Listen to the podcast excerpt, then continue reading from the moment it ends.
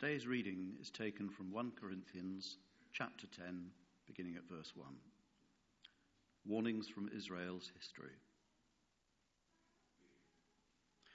For I do not want you to be ignorant of the fact, brothers and sisters, that our ancestors were all under the cloud and that they all passed through the sea. They were all baptized into Moses in the cloud and in the sea. They all ate the same spiritual food and drank the same spiritual drink, for they drank from the spiritual rock that accompanied them, and that rock was Christ. Nevertheless, God was not pleased with most of them. Their bodies were scattered in the wilderness. Now, these things occurred as examples to keep us from setting our hearts on evil things as they did. Do not be idolaters, as some of them were, as it is written. The people sat down to eat and drink and got up to indulge in revelry.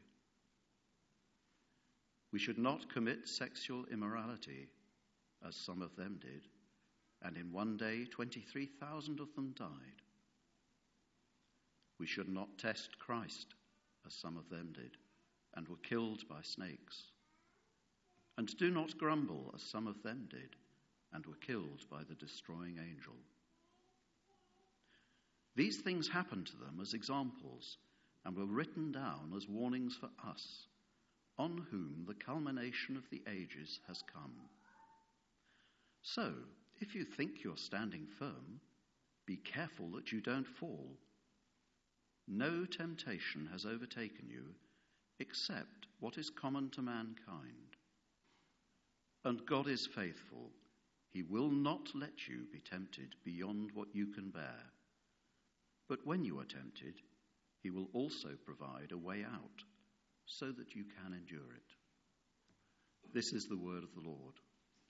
Thanks be to God.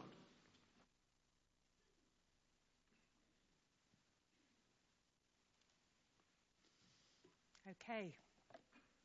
Can you hear me? Good.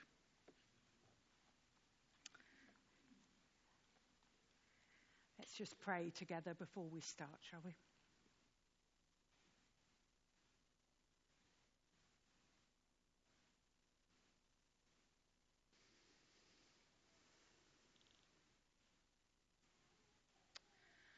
Lord, we have just heard that passage, which is full of warnings, but there are also some promises there. So, Lord, would you help us to take those warnings seriously, to see where they apply to us, but also to know that we have a God who is good and who has laid his hand upon us and invested in us and will bring us through to glory. So, Lord, would you help us to get a right balance as we consider this word. In Jesus' name. Amen. So, um, some of you may know that um, my great love beyond church is history. And um, I uh, studied history uh, for as long as I could. I teach history a bit. And this uh, passage, I'm sure Tom gave it to me because the word history was in the title um, Warnings from History. Now, um, Churchill, I think it was, quoted this, this, ver- this word Those who don't learn from history are doomed to repeat it. Those who don't learn from history are doomed to repeat it. Do you think you agree with that? Certainly, a lot of the things that are happening in the world, particularly to do with Ukraine, have that sense of deja vu around them, don't they? They have that sense of, um, here we go again. Those of us who lived through the Cold War feel that sense of, uh oh, here we go again. Now, Paul sees the events of the Old Testament as warnings and examples to us. And in the first part of this passage, he uses the story of the people of Israel and their journey through the desert to the promised land as an example and a warning to the church in Corinth. Corinth. And I think it is recorded here in this letter as a warning to us as well. So here's the scene. For those of you who don't know Exodus, this is um, Deuteronomy, uh, no, Exodus, De- Numbers, Deuteronomy in two seconds, right? Um, God's people had been slavery in, a foreign, in, in slavery in a foreign land, and they cried out to God to be rescued. And God did just that. He gathered them together he gave them a leader and an escape route. He overcame and defeated all the forces that would stop them. He led them through the desert to a promised land, a land filled with milk and honey, he said. And in the process of doing that, he did some amazing things. He sent plagues on their captors to secure their freedom. He called and gave courage to a man to lead them. He divided the sea so they'd be able to cross it safely. He, let, he led them day and night by cloud and by fire so they wouldn't get lost in the desert. And he provided daily heavenly food and drink to keep them healthy. Now, Paul says to the church in Corinth, these people were like us so much of what God did for them, He has done for us. It is a parallel story. We too have been brought from slavery to freedom. We too have someone to follow and to nourish us along the way. And I'm thinking here of Christ, the rock of ages. And we follow one who is greater than Moses we too are heading for the promised land. And that is not just something that we might see after death, but something that God is building around us. The kingdom of God that He is building around us. This church community here and every group of God's people is meant to be a pilot plant, a taster of what the promised land looks like. So look around at these people. Is this a taster of what the promised land is going to be or what heaven might be like? So, if we are like them in so many ways, if we're like those people in so many ways, says Paul, let's not make the same mistakes. Because, in spite of everything they received, here is the response of God's people in the desert. Do you want to put that on the screen? Idolatry, sexual immorality, arrogance, and grumbling.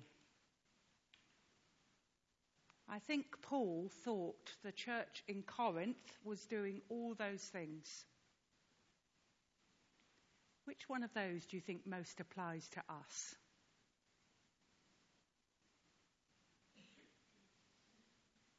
I might be guessing arrogance and grumbling, but perhaps I don't know about the idolatry and the sexual immorality.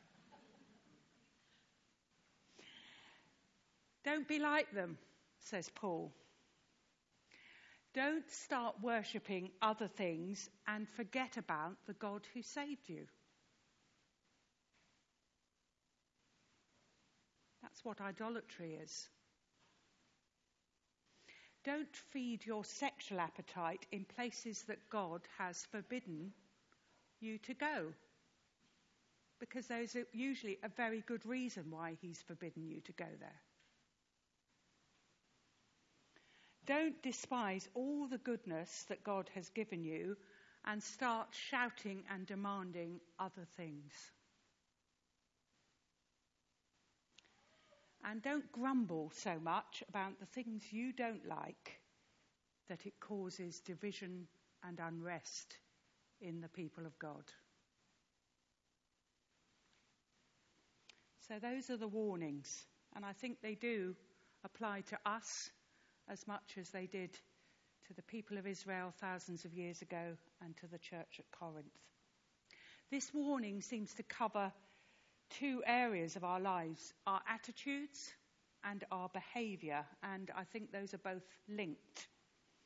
As the people of Israel travelled on, they forgot how God had saved them they started looking back to a false and rose tinted memory of all they felt they had left behind.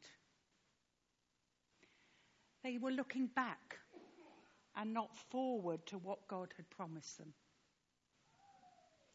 Despising what God had given them and the manna, the heavenly food that He gave them every day.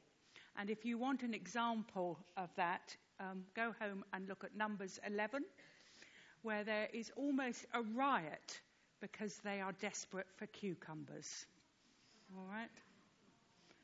Why don't you give us cucumbers, Lord? We need cucumbers. So God gives them manna from heaven and water along the way, and they need something else. This ta- attitude took them away from following God and led on to their bad behavior. They tried to replace God with something else to worship, something that they could control. They were grumbling and gossiping and that caused division. They allowed themselves to be attracted to other things, just the things that God had warned them against, such as sex with fertility prostitutes and that led them into worshipping pagan gods and turning away from the God who had saved them. In each case, their bad behavior, um, the bad behavior of a few, led to consequences for everybody, for the whole people of God. And I don't think we like to think like that, do we? We like to think that whatever we do in our own homes, in our own rooms, in our own minds, well, that won't affect anyone else, will it? But these passages say it does. Paul has already said in chapter 5 of 1 Corinthians that sinful attitudes can spread like yeast in dough and affect a whole church. And we know that's true. Uh, in the media generally at the moment, there's an awful lot about toxic cultures in workplaces. That often starts with a few and spreads. And we know that the church itself has been affected by this, by a few people who abused children and gave such reputational damage to the whole of the church. So there is a warning here. Look at what happened to the people in the time of Exodus. Don't make their mistakes and learn from them. That's part one, all right? Do you feel yourself warned? Good. We now get to more the promise side of this.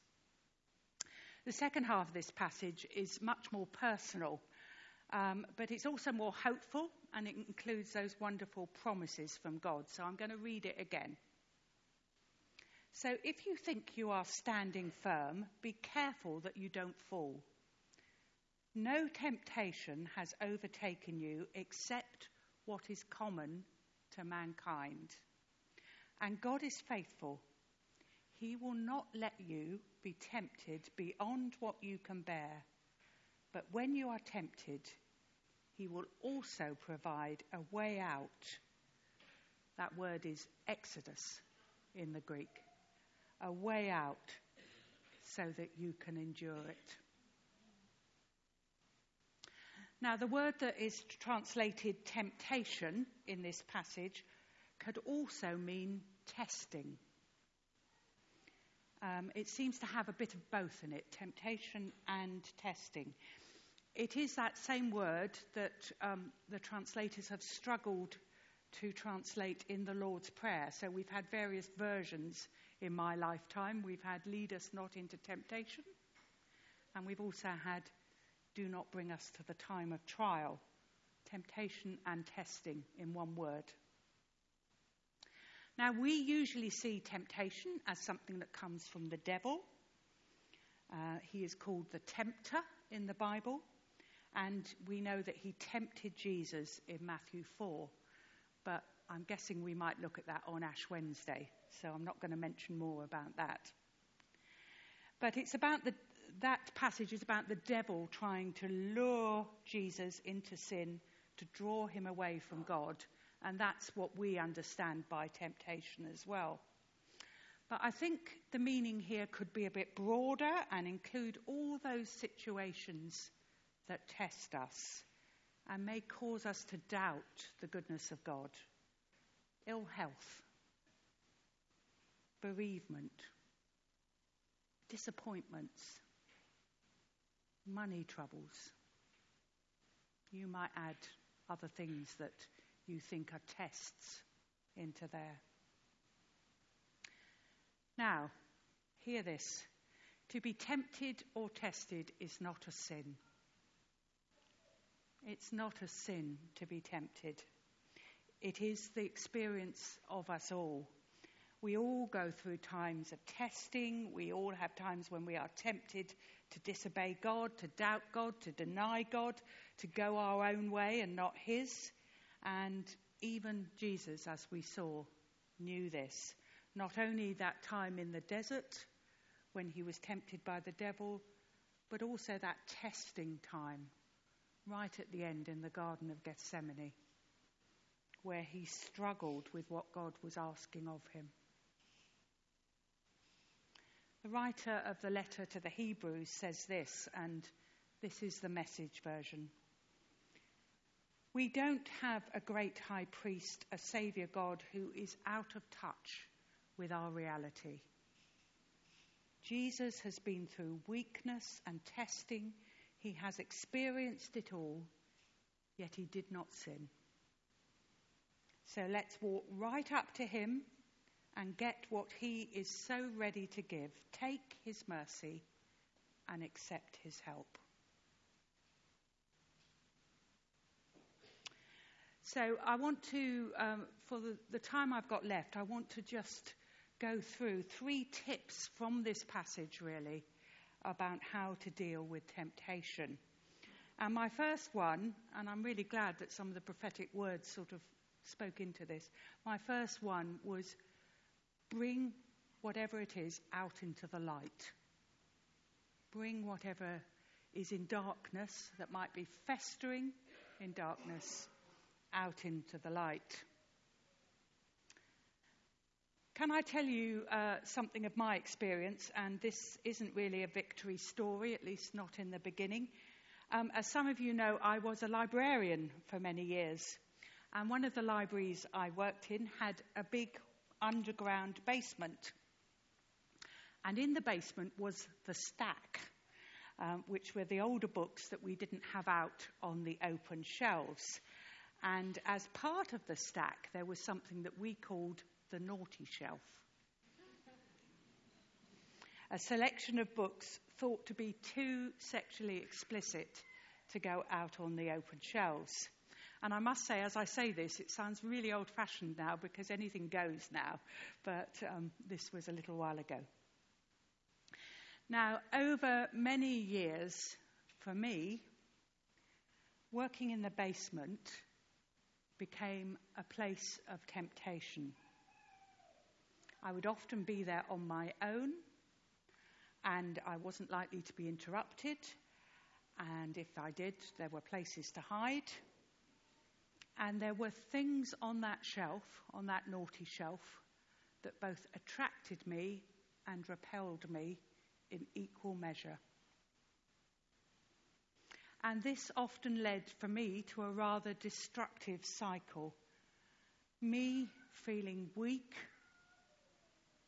attracted to and then reading what I felt I shouldn't have read, feeling polluted and ashamed, dirty, and then feeling I couldn't come to God.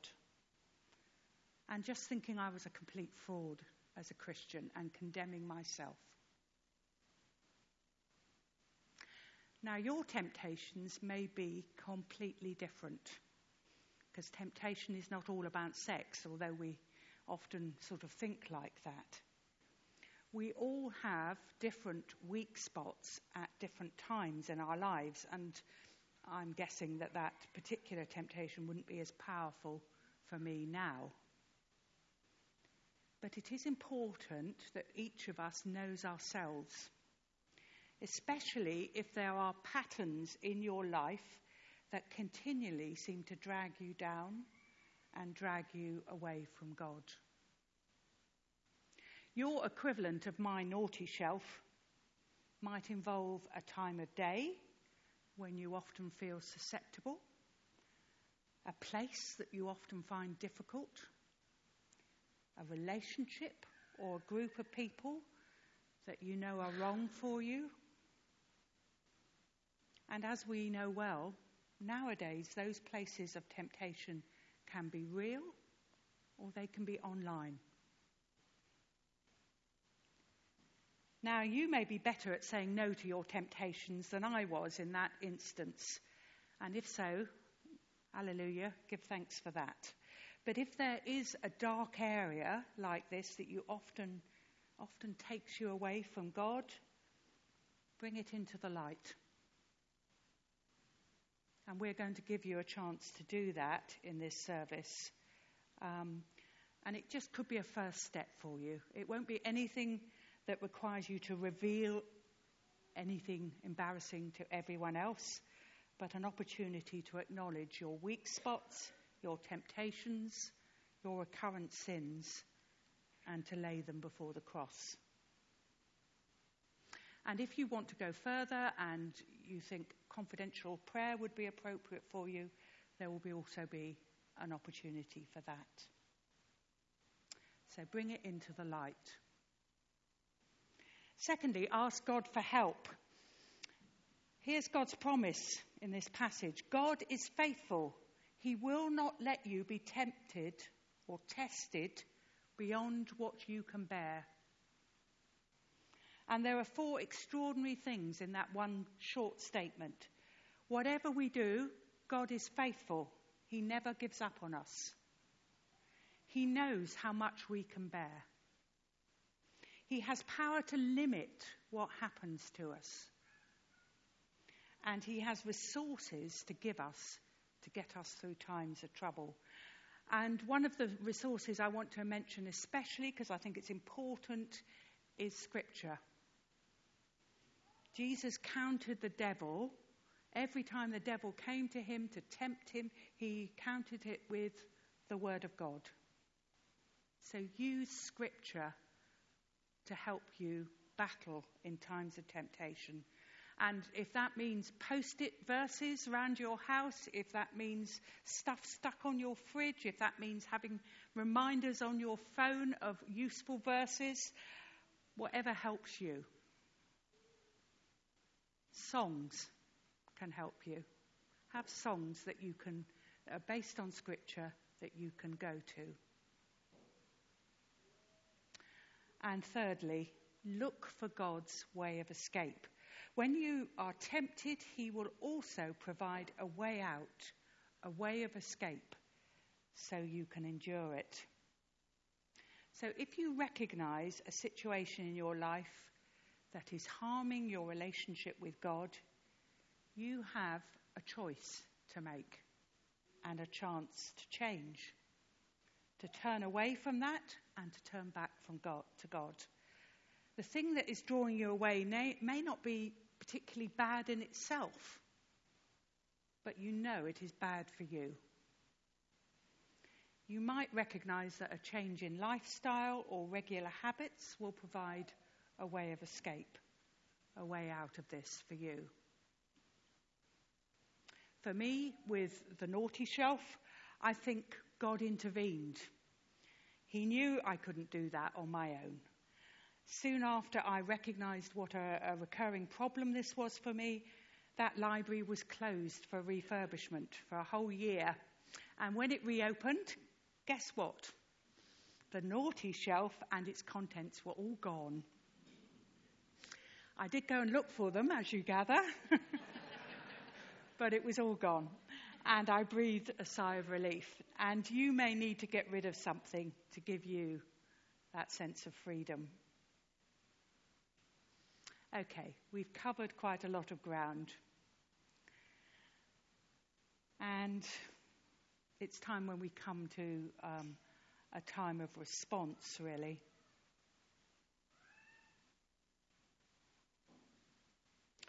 So, would you like to close your eyes? I want to give you some time and space to identify what God is saying to you today. Is there an area of your life you are keeping from Him that often draws you away from God? Are there recurring areas of weakness and temptation for you?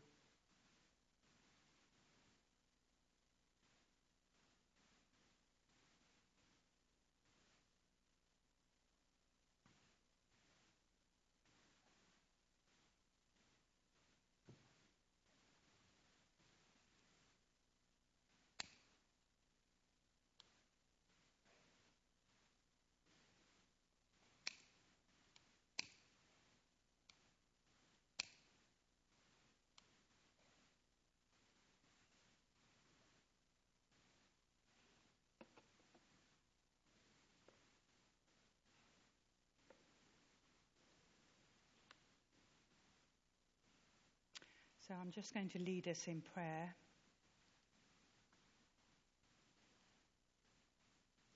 Lord, we want to use this time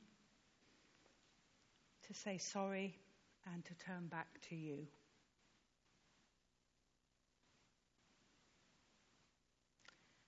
God says, I am faithful. I will never let you be tempted beyond what you can bear. When you are tempted, I will provide a way of escape so that you can endure it.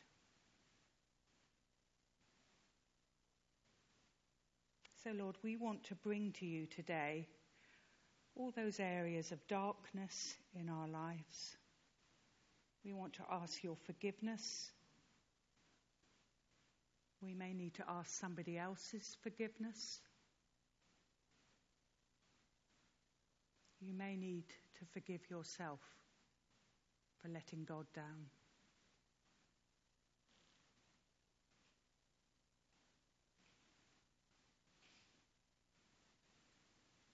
Would the um, music team like to come up while we're, we're going to sing? There's going to be two opportunities for you to respond. One is um, there are here some stones. And if you feel that there is something in your life that this stone might represent, something that has been drawing you away from God, and you'd like to give it to God, please place it on the carpet, the yellow carpet. So come up, take a stone, place it, and use that time to pray that God will take that away from you. But if you feel that you need more prayer, or if you have come specifically because um, you want prayer for healing, there'll be people at the back who can pray for you. So let's move into that time of response and see where God takes us.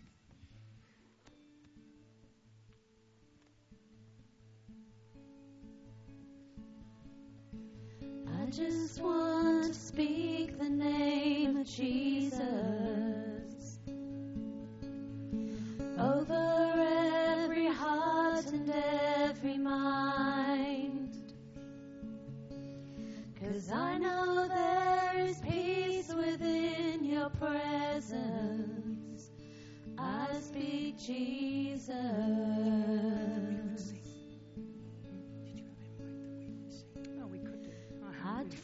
I just want to speak the name of Jesus till every dark addiction starts to break. Declaring there is hope and there is freedom. I speak Jesus.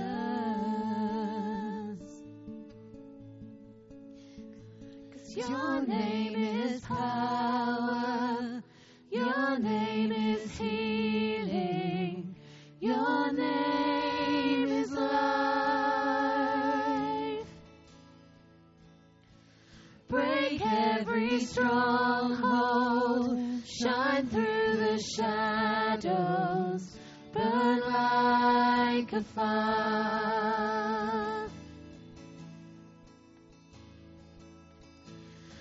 I just want to speak the name of Jesus over fear and all anxiety. To every soul held captive by depression, I speak Jesus. Cause your name is power, your name is healing, your name is life.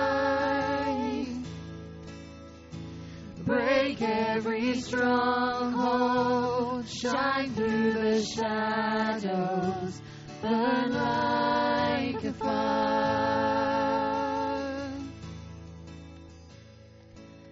Shout Jesus from the mountains, Jesus in the streets, Jesus in the darkness over every enemy. Jesus for my family, I speak the holy name, Jesus.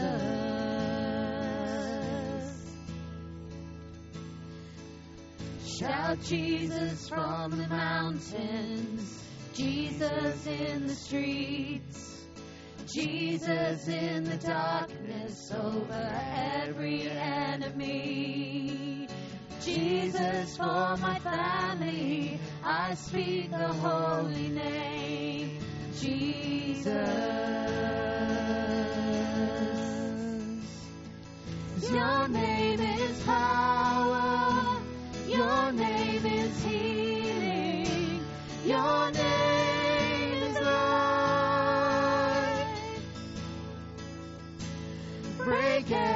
stronghold, shine through the shadows, burn like a fire.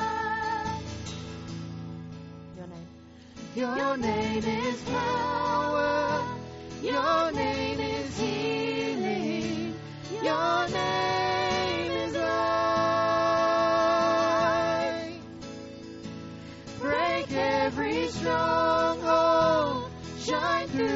shadows. Burn like a fire.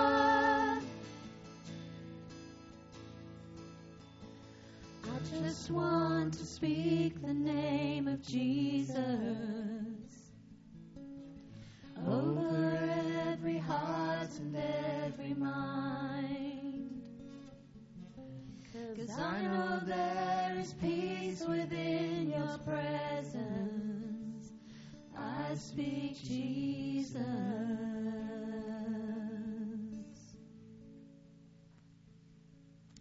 So there's still time to come up if you want to. There's still time to ask for prayer at the back. But we're going to stand and sing Jesus be the center. Use this to give yourself to God again.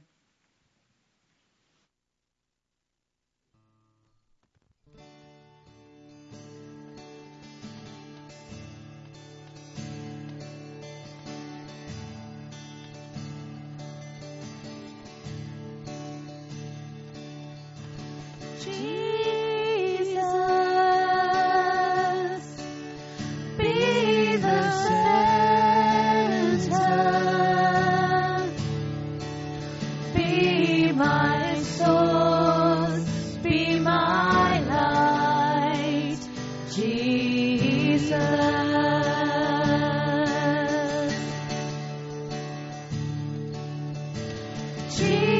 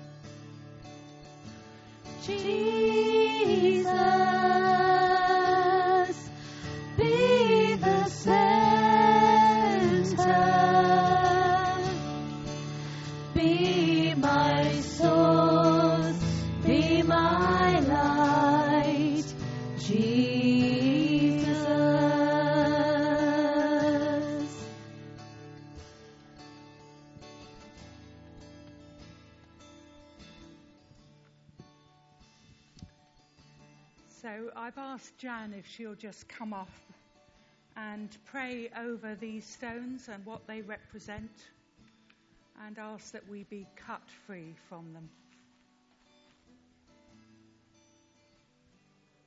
Am I on? Can you put me on, please? Thank you, Jesus. Thank you for your presence.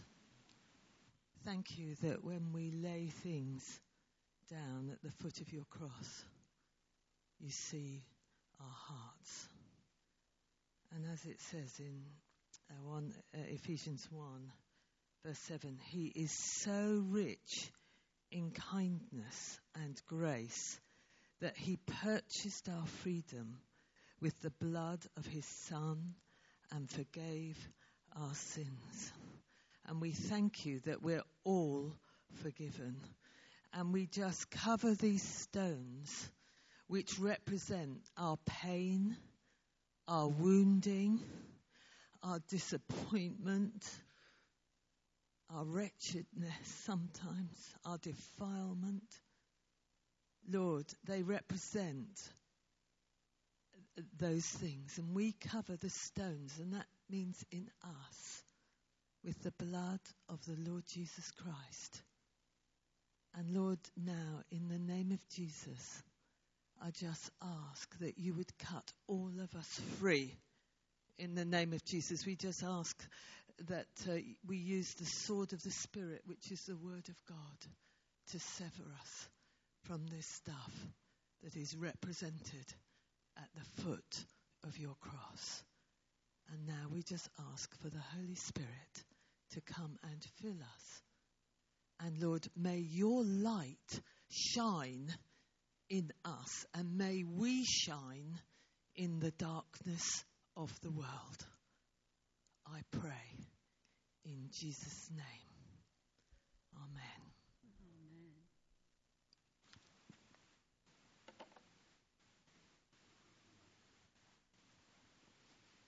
We're going to sing a final hymn now, which I think reflects that desire to go out resolved to live for God